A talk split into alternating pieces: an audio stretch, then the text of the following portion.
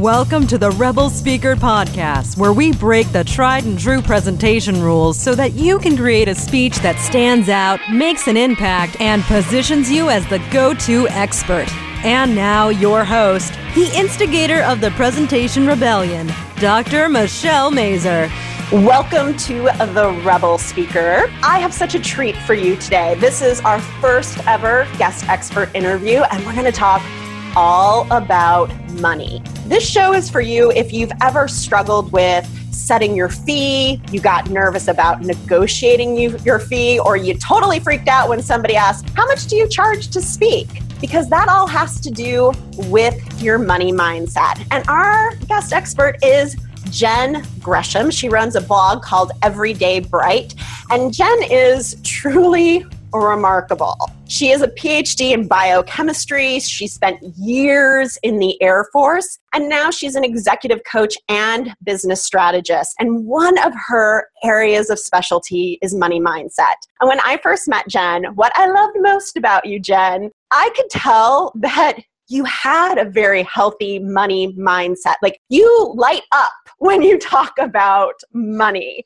And that really attracted me to you and your message. And I thought people needed to hear from you. So welcome to the Rebel Speaker. Woo, thank you. Woo. So glad you're here.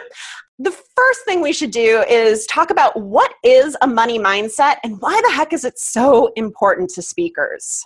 I think the easiest way to describe a money mindset is it's basically your psychological connection with money, right? It's how you emotionally and psychologically relate to the topic of money. So that can take form in a number of different ways. It can just be how capable you think you are of earning money, how much you think you're worth, and how do you define that? How willing are you to ask for more or to understand where that ceiling is for your prices? It also shows up in a number of different stories, you know, the stories we tell ourselves about money, how it comes to us, whether we deserve it. All of those things make up your money mindset. What I love that you just said, it's all of being willing to ask those questions, like finding your ceiling for how much money you can make, being willing to ask for more, because I think that freaks people out in a very big way. It does. And, you know, one of the things that I realized, and by the way, I didn't always have a good money mindset. I mean, this has been a real road for me as well. So I'm fully understanding of where people are coming from. But most of us, when we start off, right, we're not so confident, you know, it's scary. And so we start low because we think that's safe. Mm-hmm. You know, if I can't deliver on what I'm doing, you know, I haven't charged you that much, so it's all okay. The problem is that that ends up anchoring where your value is. It's kind of like when you sell your home, right? The amount that you can charge when you sell it depends a lot on how much you bought it for. And then you have to justify any increase based on improvements and blah, blah, blah. So people get stuck in that same kind of cycle with their pricing. So while it may psychologically feel good to start low, people sometimes cap themselves, or you might even think of it as like cutting themselves off at the knees right from the get-go. So they never have any real understanding that not only could they go much higher, but those low prices could be hurting them. So that's interesting, because I know there's a tendency for speakers to, when they're first starting out, to basically take whatever they can get. Anything from, I charge $250 an hour, and really set it as an hourly. I'll be there for the speech for an hour, so $250. Mm-hmm. Or, you know, they'll be like, oh, money, it doesn't matter. I'll take whatever I can get. I never thought about it as it's really anchoring their price early on. And what do you think when you're starting out and you have a low price that communicates to other people? Yeah, it depends on how you use it, right? Mm-hmm. And this price anchor is in your own head. It's not that other people are going to say, oh, hey, but you just charged Sally $200. Why are you charging me $1,000? It's not so much that, because most of that's not happening. It may actually happen more in the speaking world, because I imagine that event organizers sometimes talk. But even if they did, right, that's not so much the problem. It's what's in your head. It's what you think you can do that's the problem. And so if that lower price gives you the confidence to get started, that's okay. Great, right? Like, you don't want to price it so high that you're immobilized. Yes. But you need to have a story there for yourself that says, okay, I'm doing this now just to get started, just to get things on my resume. But you have a plan, right? Like, I'm going to get 2 of these, and then my prices are going to go to here. And I may make a 5- or 10-fold jump in price because that's where I should be. I like what you said because I feel like speakers never have a plan for pricing. Like, this is what I see again and again. So I have the Rebel Speaker Facebook group, and I swear, Jen, once a week, someone will rush into the group because, oh my gosh, I just got an email and they want me to speak and they want to know what my fee is, and I have no idea what to tell them. Right. And I think this is, you know, I am a big fan of custom pricing. It's really difficult to have a price because it makes it sound like the price is all about me. This is the big switch, is that actually your price has very little to do with you. It has to do with the value that you can deliver for that person. Okay, I'm going to say that again. Your price has little to do with you and has everything to do with the value you deliver to that person. That's right. So let's say I'm a speaker. Yeah. Okay, I am a speaker. But let's say it.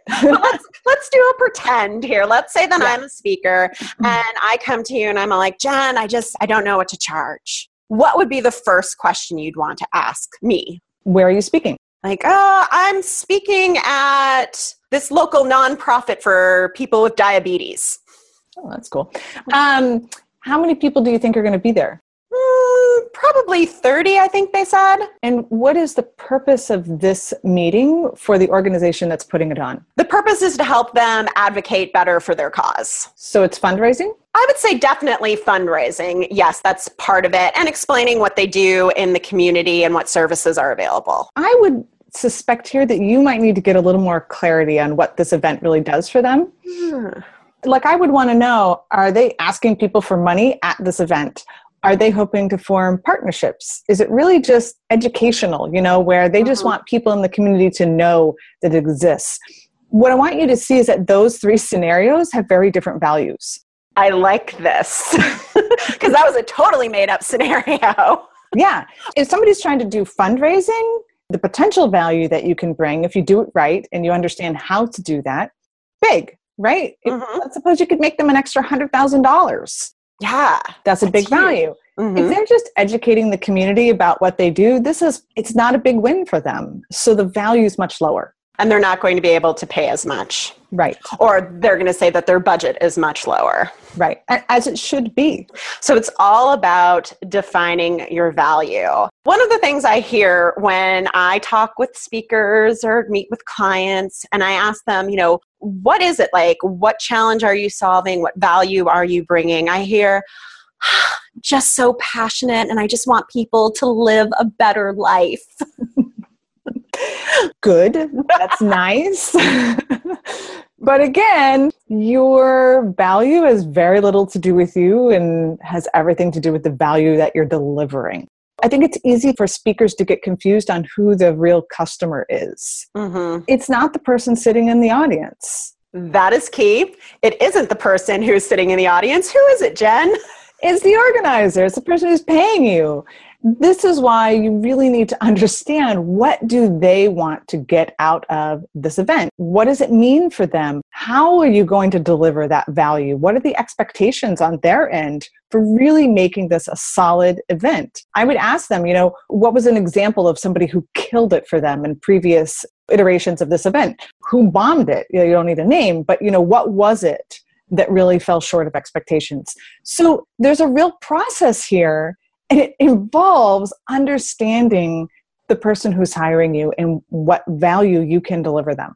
I like that because I think that is key, because the other thing I see a whole lot of is people get an email, it's an inbound lead, they're super excited and they ask, well, what's your fee? Instead of answering that right away, it seems like the best course of action, and what I tell people to try to do, is get on the phone with the person so you can ask those questions about who's knocked it out of the park for you, who wasn't as good, and what did you learn, and what are you looking for, what are your goals, and this is how then I can add value and help you get to those goals, and then it helps you price. So would you recommend custom pricing then for speakers? I do. And I do that for my own work. I have a general ballpark that I charge for time.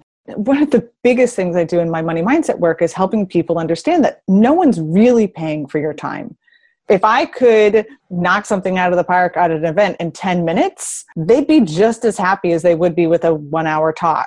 It has nothing to do with the time. It's all about the results. And so you kind of want to have a band for different scenarios, that kind of thing. For myself, now I'm a coach, so it's slightly different. But the way I price is I have 3 factors. The first part is what do I think that value is that person will get out of it? Mm-hmm. I spend a lot of time figuring that out. Then I ask myself, what do I think is the chance of being able to deliver that full value, which depends on me and it also depends on them. Mm-hmm. Depends on the situation. A lot of things are luck. You don't have control over them. So I'm making a mental calculation. How likely do I think this person is to get to the value that they want? And then third, how complex is this project? Is this going to involve a huge amount of effort and time on my part? Maybe I have to research something to really help them. Or is this already well within my sphere of influence that I know a lot about and it's going to be pretty easy? Those 3 things, and I just come up with a price.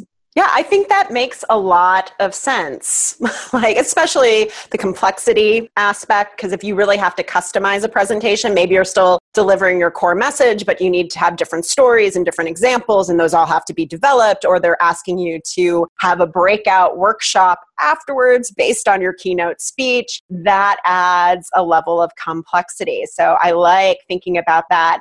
And also, like, how confident are you that you can deliver these results? Because yes, there's a whole lot out of your control, because sometimes speakers walk in and woo, there's stuff going on that you have no control over. Right. But if you're confident, then it's like, okay, I need to consider that as well. So I love the way you think about it. Also, I talk a lot about having boundaries around your speaking fees. You can have like what you typically charge, what that typical speech package looks like. But having a lower limit, oh yeah, like, I will not drop below, my fee's $5,000, I will not drop below $3,500. Like having that lower limit, that's an automatic no, I think is a must. And then also being like, this is going to be a little bit more difficult. We've got to ratchet that fee up. So having that band, oh my gosh, so important. Yeah, and I think the other piece here that, again, this gets into the mindset of the person hiring you, is also thinking about not just what you're doing on the stage or in preparation for getting on the stage, but are you helping with marketing? Are you going to help people show up at this event? That's a big piece of value. I think this is where understanding their goals and saying, I can help you with that. I mean, I'm here to speak, but I've got a list of 10,000 people. And because this is local, I could potentially drive a lot of people here and get you more ticket sales. Would that be of interest? Excellent. So going back to the money mindset, the other freak out that I normally see is like, oh my God, I have to negotiate. What is the story that people are telling themselves when they are freaked out about the negotiation process? What I find is that most people see negotiation as an adversarial process. And because they're conflict avoidant, this feels like a conflict, right? The big reset here is that the best negotiation is win-win.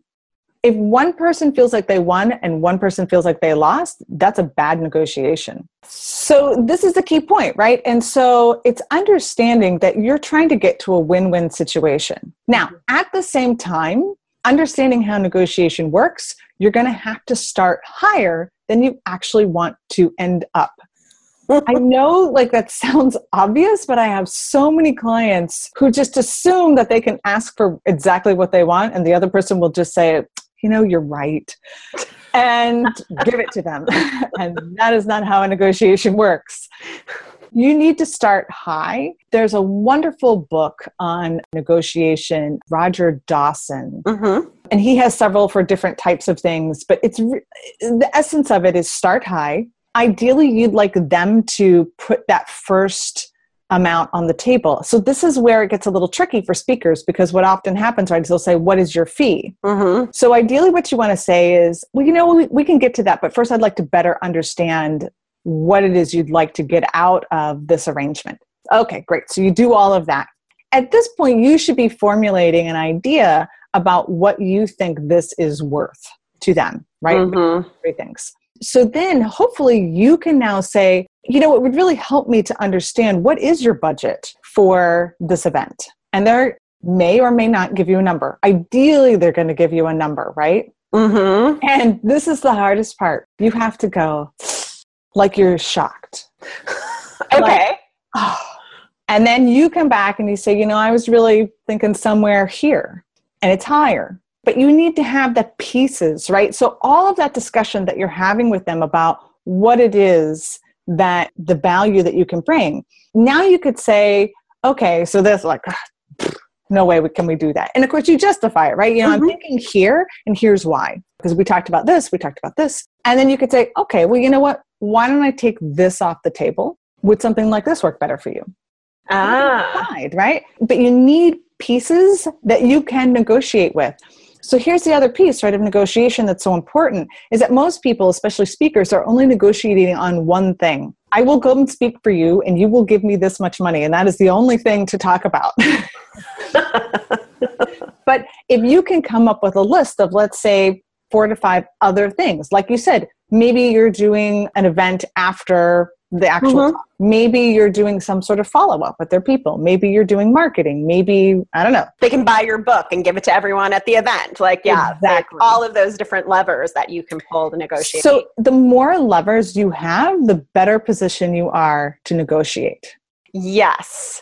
One of the things I see a lot of, because I feel like speakers are absolutely desperate to speak. Like, oh my gosh, I don't want to lose this inquiry. Yeah. And that's a killer, because the one thing that will kill your negotiation is an inability to walk away. Yes. And knowing what your hard no is, mm-hmm. because if they say, you know, like if you're thinking this project's $5,000 or the speaking engagement's $5,000 and they're like, we have a budget of $1,000. It's not like, yeah, of course I'll do it. It's no, we have to talk about this because this is what I'm providing. Right. So you do that. Mm-hmm. Why is it so low? Don't be afraid to say, why is it so low? Didn't you just tell me like you're hoping to do fundraising at this activity, or, you know, that you're hoping to sell 500 spots at $1,000 each? You know, I don't know what the thing is, right? But this is where that pricing comes in, and don't be afraid to question them on it. Again, not in an adversarial way. Mm-hmm. You're just trying to understand if you really want it, right? Yeah. You can keep saying, look, I'm sure we're going to figure something out here. I really want to do this for you. We just need to get to a place where this works for both of us. So once again, going after that win-win result where it works for you and what you need, and it works for them. They get the value that you can provide. So I like that, because I think speakers really come at it at this adversarial, like, oh, and that desperation and attachment of, I need this gig. Instead, just switching it and being like, I'm not afraid to walk away. I'm not afraid to ask for more. Right. The other thing to remember, because right, there's this scarcity mindset that a lot of people struggle with, right? But that's where that inability to walk away comes from. What I always tell people is that I find you'll spend roughly the same amount of time and effort making a $1,000 sale as you will a $10,000 sale. It's not actually any harder. Your conversion rate may be slightly different, but you get 10 times more with a $10,000 sale. You can get 9 no's and only 1 yes to get $10,000, whereas at a $1,000 sale, all 10 people have to say yes to get you the same amount. Love it. So true. Right? And that's why you need to let go of that scarcity mindset and say, yeah, you know, not only am I going to get no's, like, embrace the no. You were bold. Embrace the no. Do you think that's one of the best ways to get over the scarcity mindset is by just like embracing the no? It's what I do with my clients. I try to turn this into a game and to feel good about getting rejected. When I did this with my coach the first time, I went through the game and I'd made more money than I had ever made in my life. I mean, I just couldn't believe it because I kept making proposals that felt outrageous and people would say yes. And then, who knew, right? Who knew? And so when I got to that, at the end of that game, he said, Jen, I'm really happy for you that you made so much money, but you know, you didn't really do that well in the game. And I was like, what do you mean? And he's like, you never got a really strong no. You never had someone say like, are you out of your mind? And I was like, you're right. I could have been a lot bolder. And so shifting that thinking, and it takes time, right? You're not going to do that overnight, but shifting your thinking to like, yeah, how could I have gotten somebody to say, are you out of your mind? No, I'm not going to pay you that much. And the thing is, right, people think that if you get to that point, it's over, like there's no way back, but it's not true. Ah, it's absolutely not true. You always have the option to say, what makes you say that, you know? And then you can negotiate from there. Love it. I think that's so important, that make the bold ask, and then you can always back off from there and try to find that win-win outcome. Mm-hmm. So Jen, this has been amazing. Amazing to talk about the mindset issues, but also strategies for how to have that pricing conversation in a way that feels good and healthy, and how to negotiate. So why don't you tell the other Rebel speakers out there how they can find you? So easiest way is to go to my website, EverydayBright.com. And you'll see a contact form there that'll shoot me an email. You can also look for me on Facebook, Jen Gresham. I actually reply to everybody. It's kind of crazy. Woo! I love that. I touch. And I will also hook up in the show notes, because Jen has this great article about money on her blog. And she has this talk that she gives about, I think it was like 5 tips about money mindset. Mm-hmm. And it is so valuable to watch, because it really changes the way you start thinking about money. And as a speaker, that's what you need to do. And if you're a rebel, be bold and ask for more. So thank you, Jen. And this has been a fantastic conversation. I know people are going to really appreciate it. You're so welcome. It was really fun. All right. Thank you so much for listening to the Rebel Speaker Podcast. If you're loving this show, please rate and review it on iTunes. It is the best way for speakers like you to find out about us. And you can learn more about Communication Rebels' coaching and consulting services that help business owners and speakers make a bigger impact with their message while building a speaking business on their own terms at DrMichelleMazur.com.